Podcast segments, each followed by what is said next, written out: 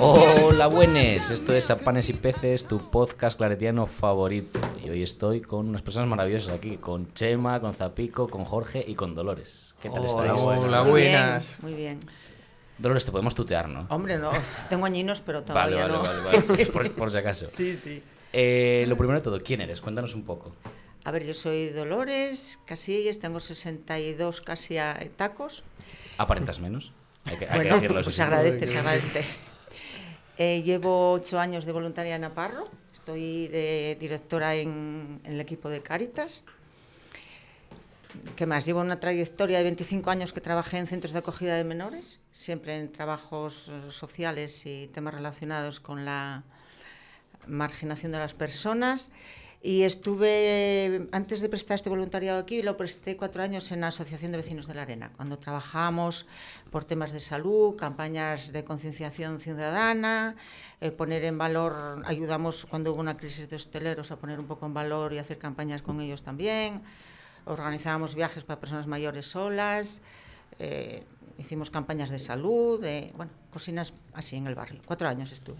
Y cuando dije yo, bueno, no me apetece seguir entreteniendo a la gente del barrio, voy ya conozco, ya veo, pero fue una experiencia muy buena, porque me hizo conocer de verdad a todos los vecinos del barrio, que de otra manera pasas sola y adiós si no, no te sitúas con nadie. Y entonces fue cuando dije, pues nada, me voy a ir a hacer algo más útil, que entiendo yo, que es más útil. Y Eh, ¿crees, crees que se está perdiendo como esa asociación vecinal que, que yo creo que hace años sí que existía y que a día de hoy con todo Sí. este centralismo y que hay... Sí, además, ¿sabes qué pasa? Que ahora mismo está súper equipados los barrios, o sea, los equipamientos por los que luchábamos antes, por ejemplo, el autobús eh, que iba a Caboñes que pasara por el centro del barrio que no pasaba, que los niños tuviesen en los parques que no había, lo que ahora se conoce donde está el Centro Municipal de la Arena, ese parque no lo teníamos. Eh, hemos luchado por muchas cosas que ahora, como está todo tan súper equipado, eh, se vacía de contenido esas aso- asociaciones. Y entonces son un poco pasaron a ser un poco entretenimiento y de alguna manera, a mi parecer, ¿eh? a mi parecer, eh, como competencia de centros y gente que paga sus licencias y que hacen tai chi y otras cosas en esas asociaciones. Como tienes el local gratis, todo el mundo se apunta porque les sale mucho más barato. Entonces, yo creo que no tiene nada que ver lo que era una aso- asociación de vecinos hace 10 o 11 años. Trabajábamos por, por el bienestar de la gente de verdad. Ahora, pues mira, está todo mucho más dotado. También era un nido muy bueno para el partido político de turno ganarse un montón de, de votos, porque ponías a mucha gente con muchas facilidades, sí, sí, de excursiones, de actividades, de todo eso. Y entonces, bueno, ahí fue cuando me, replanteé yo que no entendía, una vez que estaban los equipamientos más importantes, dije, bueno, la labor, por lo menos mía, hasta aquí llegó, y los que quieran seguir entreteniéndose así, que se entretengan.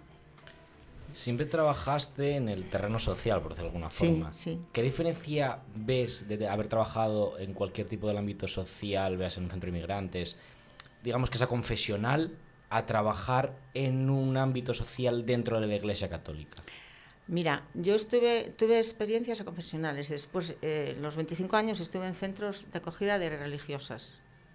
O sea que en ese sentido mantuve un poco eh, la afinidad en ese sentido. ¿eh?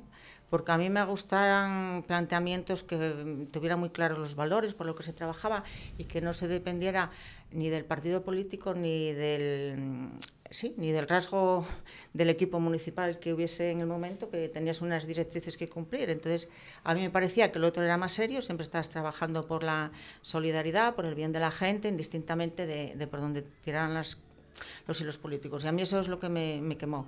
Entonces, prefiero eh, algo que responda con mi diario y que esté en esa línea, ¿sabes? Mm, ahí, ahí me mantuve, porque lo demás era como un estar cambiando de chaqueta continuamente. ¿eh? Yeah. Y llegaba un momento que era pura estadística, puro recuento de, de actividades, pero no de logros ni de objetivos en cuanto a lo que era promoción de personas. Trabajábamos, no sé, lo que ahora conocéis ahora, que está, por ejemplo, la zona de los pericones y todo eso, era en un barrio que se llamaba La Santina, era muy marginal. Trabajamos allí con gente que vivía en chabolas y tal. Entonces, siempre mantuvimos la línea. No nos importaba lo que se llamaba Vía Cajón, que es Tremañas ahora, que es un polígono industrial, eh, lo mismo. Quiero decirte que en ese sentido yo encontré, yo quería una continuidad. porque cuando tuve alguna experiencia que no era relacionado con la iglesia o que tuvieras unas directrices muy claras, no me gustaba, porque estabas seis meses con unas ideas, ese proyecto después no valía, como tipo político, ¿no? Esto se destierra, lo, lo que haces no está bien, lo que hacen los demás, lo que hace... y no había continuidad en los proyectos. Hablabas de solidaridad antes. Eh, mm. ¿Qué es la solidaridad para ti? Para mí la solidaridad es hacer todo lo posible porque los que están a mi lado se encuentren bien y disfruten sobre todo de los derechos que les son inherentes, pero no porque lo reconozca la Constitución, sino porque debe ser. O sea, hacer todo lo posible porque la gente pueda tener una vivienda digna, porque tenga un plato de comida en la mesa, porque los niños no queden excluidos de ir a una excursión porque no tienen los 15 euros, y que sepamos vender a los demás y, concienciar a la gente de que son derechos, pero que no es porque está ahí escrito en carteles, sino que todos podemos hacer posible el que eso sean realidades, ¿sabes? Y, hacerlo desinteresadamente. ¿Y la pobreza?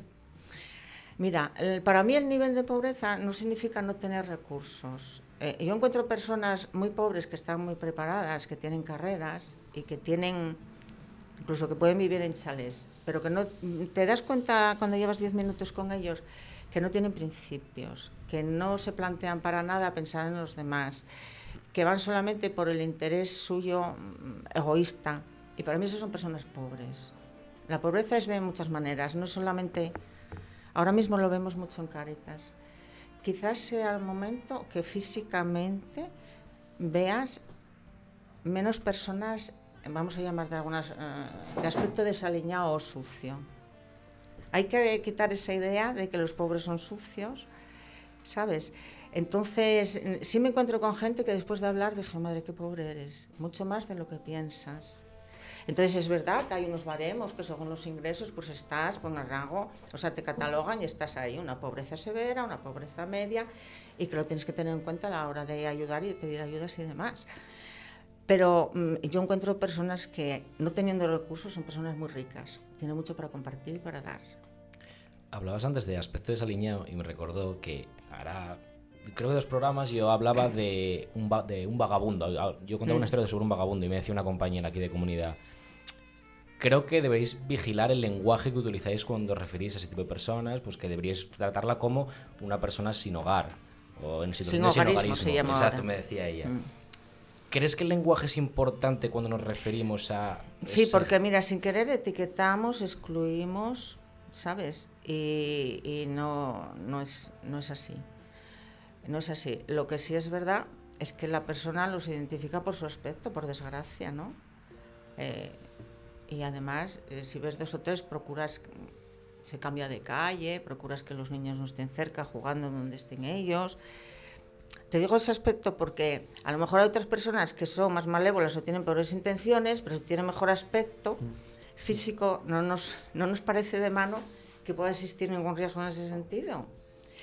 Y entonces, a ver, nosotros eso lo trabajamos mucho, porque el aspecto físico, la gente somos así, y catalogamos por aspecto físico. Y según las circunstancias de las personas, porque a lo mejor no tengan dinero, porque no duermen en habitaciones, cuando vienen a nosotros y trabajamos con ellos, sí les hacemos entender que el aspecto físico es importante. Porque si van a pedir un empleo, no pueden ir de cualquier manera. Porque, a ver, no les atienden. Ya te llamaré, no, es que no les atienden en el acto, ¿sabes? Entonces eso sigue siendo un estigma para los que trabajamos con ellos yo encontré voluntarios que decían, ay por Dios, abre la ventana que huele muy mal. Tenemos expresiones de esas, ¿eh? entre la gente que se supone que estamos sensibilizados.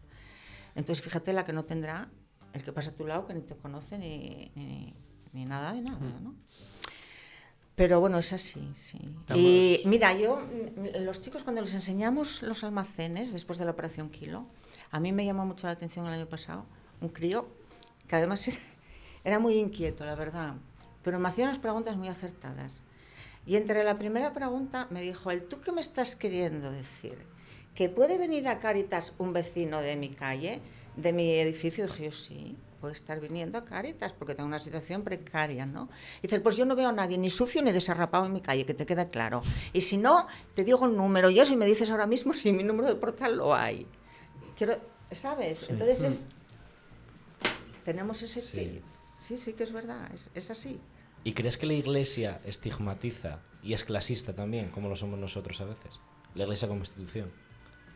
Creo que tuvo su época que lo fue. Pero te Y hay si personas de la iglesia que lo son. ¿Y la iglesia tú crees como tal?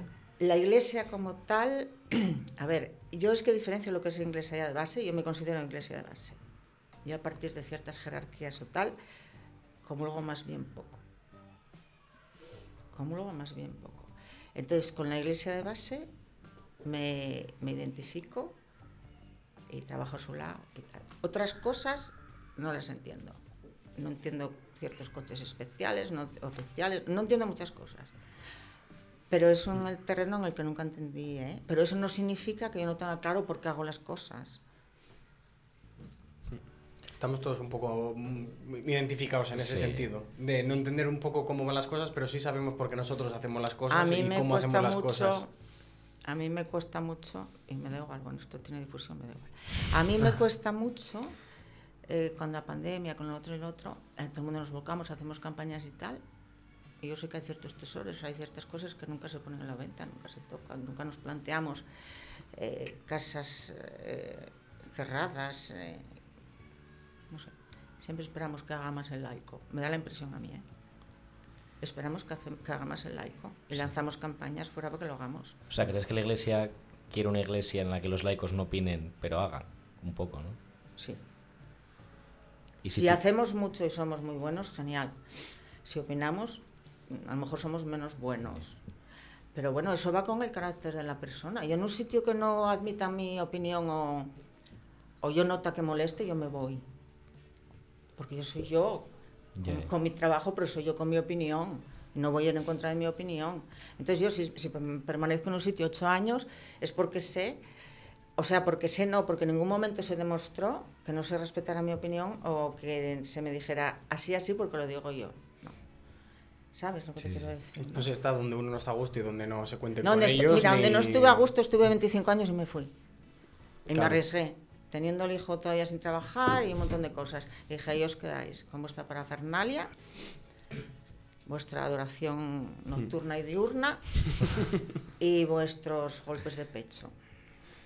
Es que aparte, esa, pro- esa posición cómoda es un poco también lo que decías tú en el anterior programa de el ser humano egoísta ya de principio.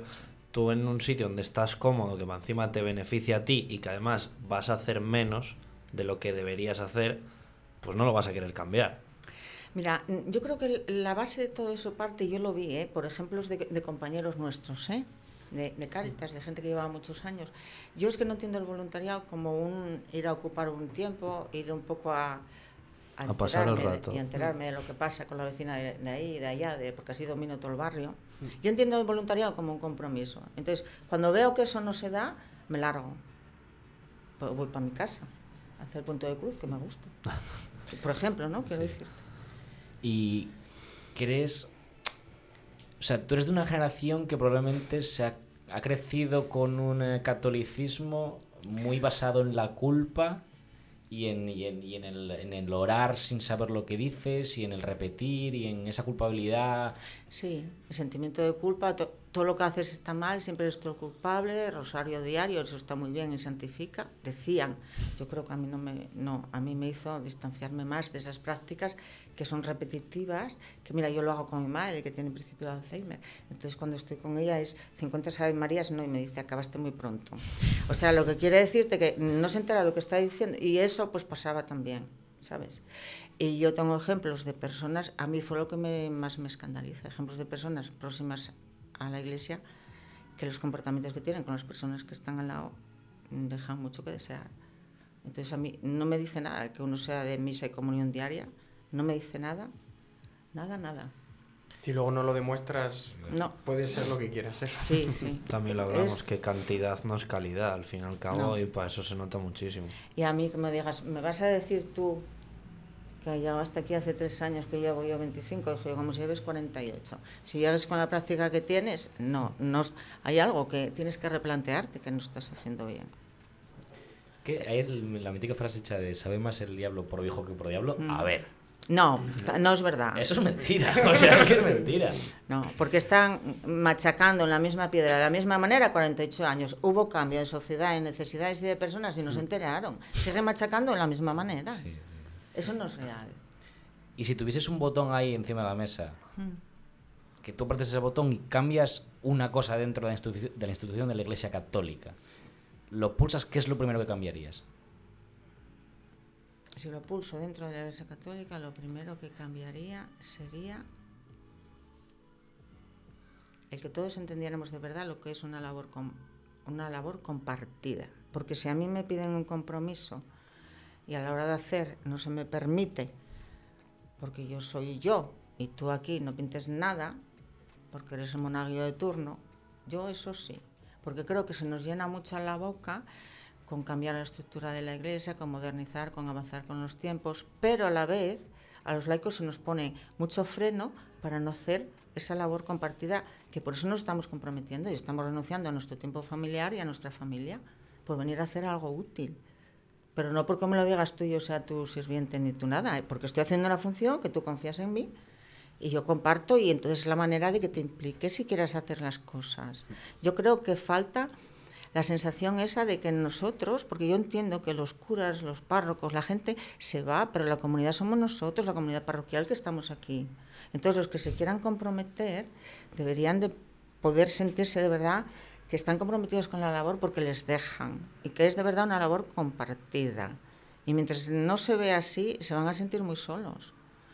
Porque a lo mejor experimentamos, pero a la mínima a lo mejor nos vamos por donde hemos venido. ¿Y tú sientes a Dios en tu trabajo diario? Sí. ¿Lo tienes presente? Sí, yo lo tengo muy presente, a Jesús lo tengo muy presente y en cada una de las personas.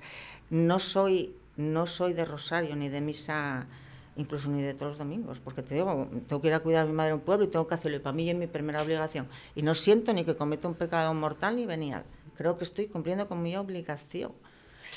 Entonces, mm, yo el amor que me mueve a mí a venir a estar con, en Caritas es, es el amor a la- a- porque veo a Jesús en esas personas necesitadas, ¿sabes? Y yo lo vivo desde, desde ahí. Lo demás, adoraciones y cosas me sobran un poco. Sí, yo lo experimento así, soy feliz así.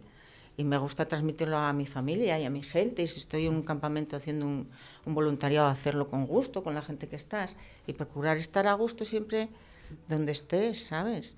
Y entonces siempre veo que yo creo que, y vosotros también, aunque no se diga así, hacéis una labor de servicio y tal, y es porque en el fondo veis en esos chicos un algo, veis un algo y, os sensibilizáis con el que sabéis que está un poco más flojo porque le falla el, apoyo familiar o por lo que sea, ¿no?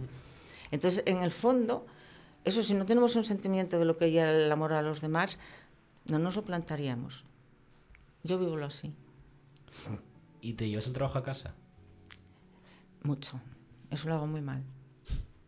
Porque mira, es muy difícil desconectar, sobre todo en la parte voluntaria que tenemos aquí en la parroquia, cuando sabes que esas personas, su futuro, el que puedan tener un acceso a una ayuda, que la necesitan porque no tienen nada, es que si se les pasa el plazo de presentar esto, pierden la ayuda de alquiler, pierden lo otro. A mí eso me desquicia mucho.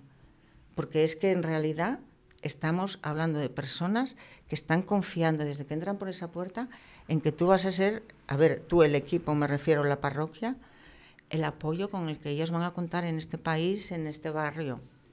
Y si tú les fallas, porque les falla mucha gente, porque eso devuelvo usted mañana, y nosotros les fallamos, ya como, como, como cristianos mal, porque hay que intentarlo, por lo menos intentarlo.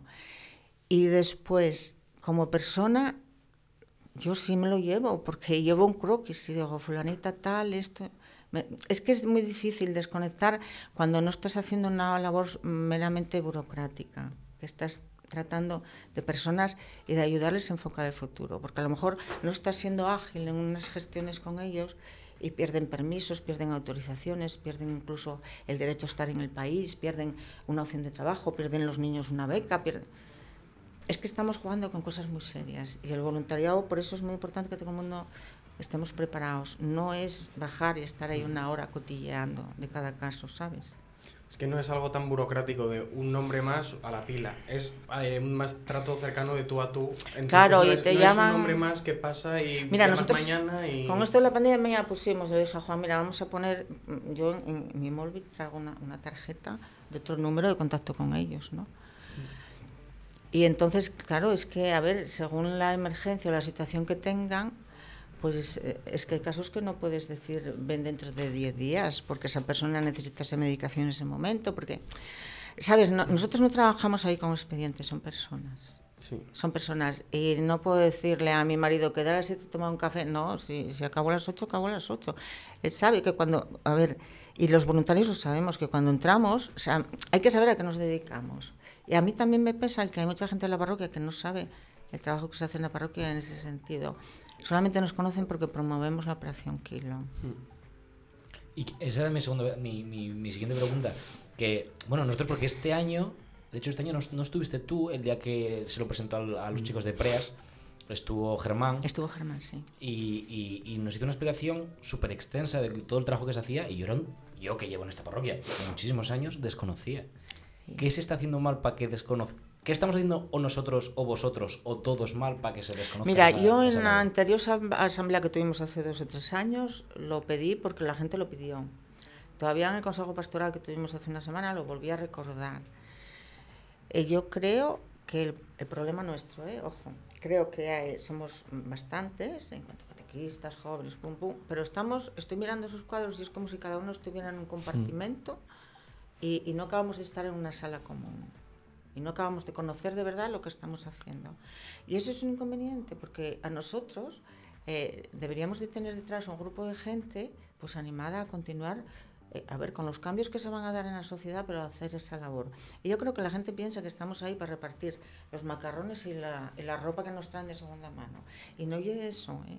Nuestro trabajo es mucho más intenso, va mucho más allá con la persona, con la situación de la persona, con salud mental, con toxicomanías, con necesidades de niños de educación especial, con gente mayor que está al borde del suicidio porque no ve situación de salida, con un montón de cosas. Lo nuestro ahí, lo mero, de hecho, yo cuando me, pro- me propusieron ser directora, la propuesta que hice al entonces párroco, que era un orato, bueno, una persona mayor, ¿no? No es como con Juan, que yo tengo, a ver, una afinidad más amplia en el sentido de que, claro, ve las cosas más actuales. Entonces, no te hace falta machacar tanto, pero cuando las personas son mayores, están acostumbradas a una forma de trabajo, y el trabajo de Cáritas era la comida, el pollo y tal, te cuesta más hacerlo. Entonces yo le dije, mira, yo quiero separar muy claro el equipo que estamos atendiendo a la gente al equipo que tiene que estar en el almacén distribuyendo la comida porque, porque tiene que ser una labor muy distinta.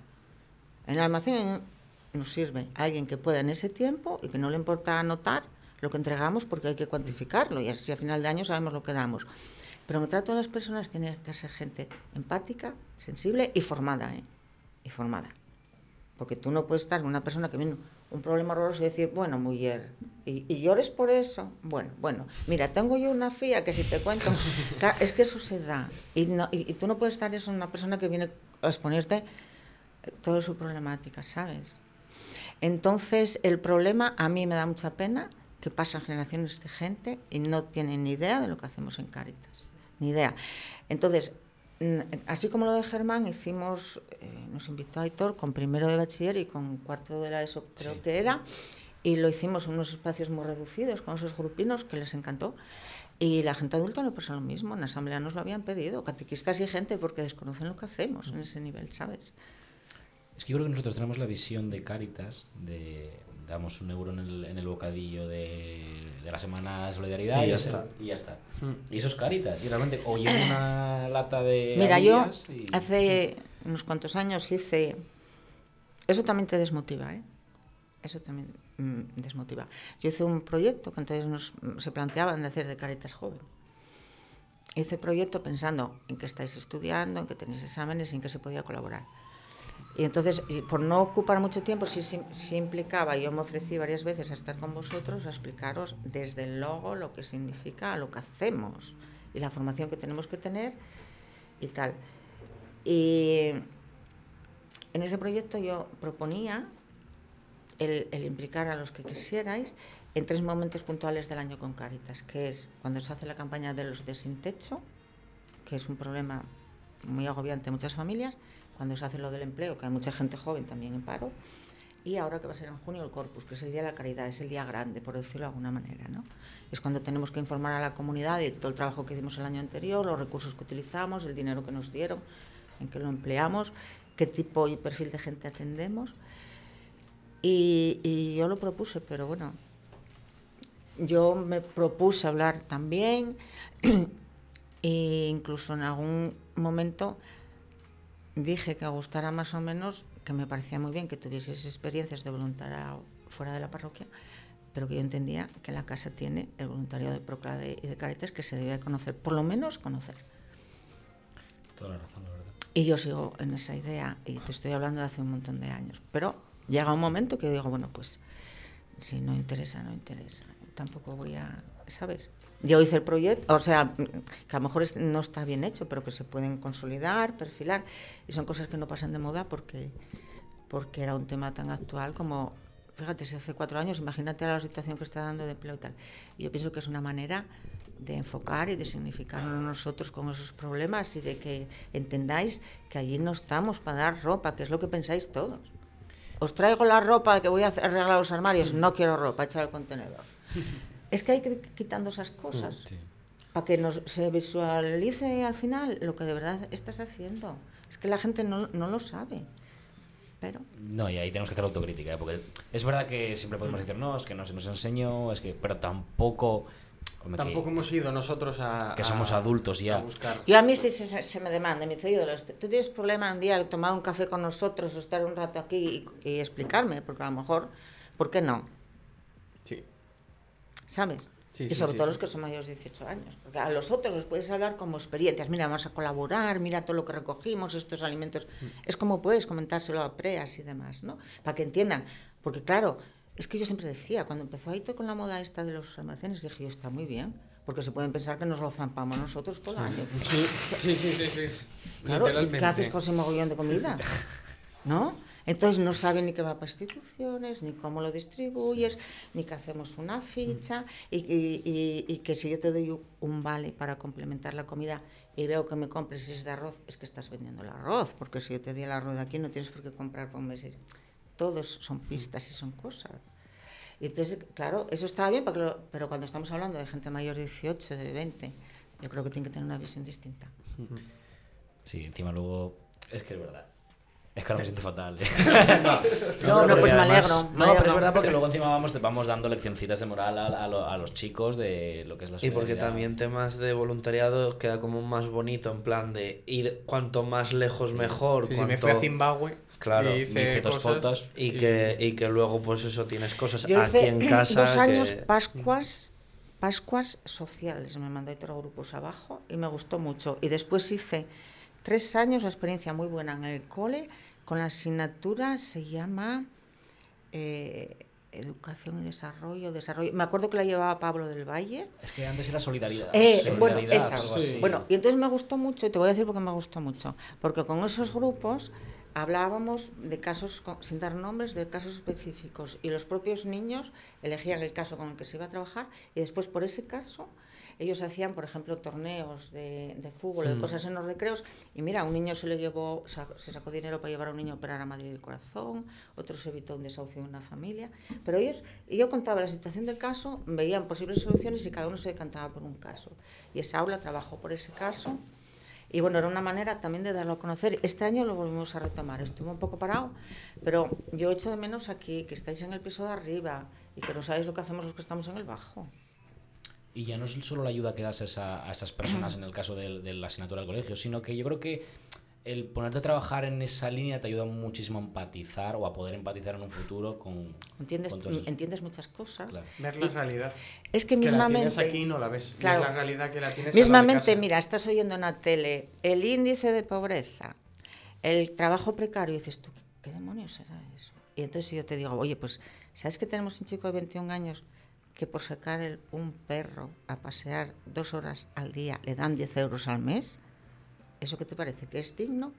Eso no es un trabajo digno. Entonces yo digo, cuando se hace la campaña del empleo, hay que manifestarse y poner ejemplos y decir que no queremos eso, ni como jóvenes ni como mayores, que eso no es. Y esas situaciones las tenemos abajo y os podemos contar como esas 100.000. Entonces empatizarás y cuando escuches una noticia sabrás interpretarla de otra manera, ¿sabes? Sí. Y es la manera de que empieces a ver, y sobre todo que entendáis una función que se está haciendo abajo. Que yo es que entiendo que aquí es verdad que nos movilizamos mucho y es muy agradecer, ¿eh? La Operación Kilo. Es muy de agradecer. Porque está salvando muchas situaciones y siempre las salvo. Pero sobre todo la dignidad de las personas, el escucharles, el que tengan un apoyo, el que sepan que son importantes para alguien. Tan importantes como para dedicarles media hora. Porque claro, tienes, son tantas familias que no tienes mucho tiempo. Y te lo llevas a casa a veces porque, bueno, yo en lugar de estar haciendo el punto de cruz, empiezo a pensar, pues fulanita tal, ojo que tal fecha esto. otro. Y bueno, entre los cuatro que somos, porque en realidad somos el padre Juan, que es nuestro presidente, el párroco siempre, está Germán, es- está Pili, Mayu y yo. En realidad quedamos un grupo que no somos muchos. Pero bueno, sí es verdad que se cuenta con el apoyo de todos vosotros cuando se hacen cosas así de campañas o tal. Pero bueno, yo una pena que se pierda todo eso. Yo creo, no sé. Porque sois gente de la casa que llevas muchos años por aquí. Y pensáis que solamente damos macarras. Llegamos a explicar lo que es la operación Kilo, porque igual estamos hablando mucho de ello y no sé si lo habíamos explicado antes. Lo que es. No lo sé. Puede que, puede que la. Puede que Sí. sí, o que lo Vale. Ah, es, vez, es, pero es la recogida solidaria que hacemos en el Sí. barrio y en el cole de alimentos en diciembre. Y con la que después la- el, el almacén solidario que tiene la parroquia distribuimos a las familias necesitadas. Familias que estudiamos los casos y todo eso. ¿eh? Porque eso es otra cosa que a mí me gusta también que tengáis conocimiento, que aquí nos ayuda el que llega por, por ayudar. Sí, sí. Tiene que presentar sus papeles y el periodo de tiempo lo determinamos en función de que vayan cumpliendo objetivos. Por eso te digo, hay que ponerse tratamiento de metadona, hay que hacer esto y esto, y al cabo de tres meses estás en el paso mismo, no diste ni uno, nosotros cortamos también, porque estás utilizando un, un dinero y unos recursos que nos dan, pero para utilizarlos, Sí, que no son finitos. claro, que no son finitos y gente. que tienes que exigirles un poco, les decimos, os vamos a poner deberes. Estamos. Ha sido la entrevista más larga que hemos hecho hasta ahora. Y está vamos, bien, Vamos a hacer un trato. conocer. Vamos a dejar el programa hoy, Sí. Pero ¿te comprometes a venir otro día? Sí, sí, los que queráis. Vale. En plan grabación y sin grabación. A mí no es me que molesta. me han quedado muchas preguntas Vale. todavía por hacer, pero es que no tenemos tiempo. Normal, sí, sí. Es que es, es muy interesante y saber y, y- y seguro que toda la gente que lo está escuchando está descubriendo cosas. Y lo que queda, Sí. seguramente. Y lo o que sea, queda, Bueno. sí, sí. Bueno, pues nada, a disposición, ¿eh? cuando queráis, somos de la casa. Y ahora pues nos vamos con las recomendaciones. Recomiendo que nos conozcamos más entre todos los que estamos en, en Aparro, ¿de acuerdo? Un poco más de cerca porque no nos conocemos. Y a mí eso me parece una tristeza tremenda. Porque eso es gente con muchísimos valores, con mucha sensibilidad y que, eh, aunque no sea con plantearnos más voluntariados distintos ni más cosas, pero simplemente compartir el día a día, sabiendo dónde estamos cada uno y que entre todos estamos haciendo comunidad parroquial. Y eso es lo que más os recomiendo, que nos dejéis conoceros más. Así Yo es que no lo quiero decir de esto, Es entonces. que ya no sé qué recomendar ahora mismo, pero, pero sí, me parece muy buena recomendación porque al final nosotros, por ejemplo, nos conocimos algo más que saludar hola, buenos días y poco más eh, hasta un campamento, en una Sí, avanzadilla. Hasta ese momento no, Claro. nunca habíamos hablado ni Sí. habíamos nada. Sí. Y hay que, sí que es verdad, recomiendo que de- dentro de la parroquia, las cajas que estamos todos juntos pero separados, tirar tabiques y seamos todos una caja grande, Unificar, aunque, aunque sí. tengamos cada uno eh, nuestras cosas que hacer, conocernos todos. Sí, es, es bueno, porque es que además te pasa como me pasó a mí en la asociación, que al final terminas viendo a la gente de distinta manera, ¿no? Que dices tú, ¿quién ya? Y dices tú, no, sí, y un chaval que sube, ¿cómo que hay un chaval que sube? Sí, sí. Sí, Por la escalera, ¿no? Uno que sube. Yo como si tuvieras un edificio de 25 vecinos que no se conoce nadie. Ya. Y a mí eso no me gusta. Pues es que acaba pareciendo como un curso de colegio, que cada Sí. uno está en una clase, los del A, que son los que están en comunidad juvenil, los del B, y acaba pasando esas cosas. Sí. Eh, yo lo que iba a recomendar, bueno, iba a recomendar una gilipollez, pero ya que estamos con cosas así y tal, eh, que me acordé que lo dijiste tú, lo de mm, te viene alguien llorando con un problema y va, eso no hay para nada. Entonces, no relativizar los problemas de los demás. Entonces, bien. ya que nos ponemos así un poco más Sí. serios, pues... Bueno, no os pongáis muy bien, ser, ser como sois vosotros. Pues yo recomiendo eh, no visitar Segovia nunca. Porque es que Segovia es De hecho, si vas a Es Madrid, que es feísimo. da, da un rodeo, Exacto. sube por Toledo. se Eh, pasa por Cataluña si hace falta, pero no pises Segovia, por favor. Es que eso no, es que eso no hay por dónde cogerlo. Y nos vamos a ir con una canción. que sí- Provincia sí, entera, ¿eh? No Segovia ciudad, Segovia provincia entera, ni para echar gasolina. eh, que se llama la canción, ¿cómo se llama la canción? Ah, El, arena, el Arenal de Colectivo Panamera y Muerte. Y es un temazo. Y Sí, nada, está, Temazo, está temazo, guapo, ¿eh? guapísimo Está- mira cómo temazo, suena. Ojo, ¿eh? Buena música, ¿eh? y nada, muchas gracias a todos. Nos vemos el próximo día en Jarras de. En, en Apanes y Peces. Hasta luego. Bajo la lluvia de estrellas, tumbado en el cañaveral, mirando a la luna llena. A mí me gusta pintar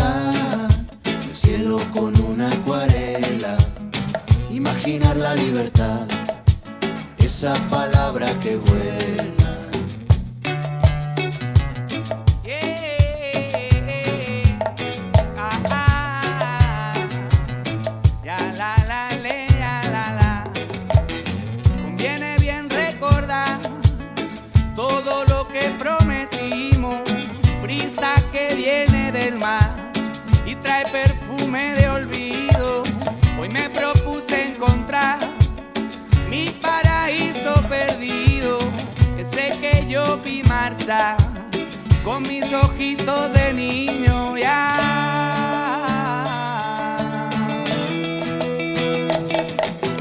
Tiempo muerto de tus mañanas hoy, la brisa que para el reloj,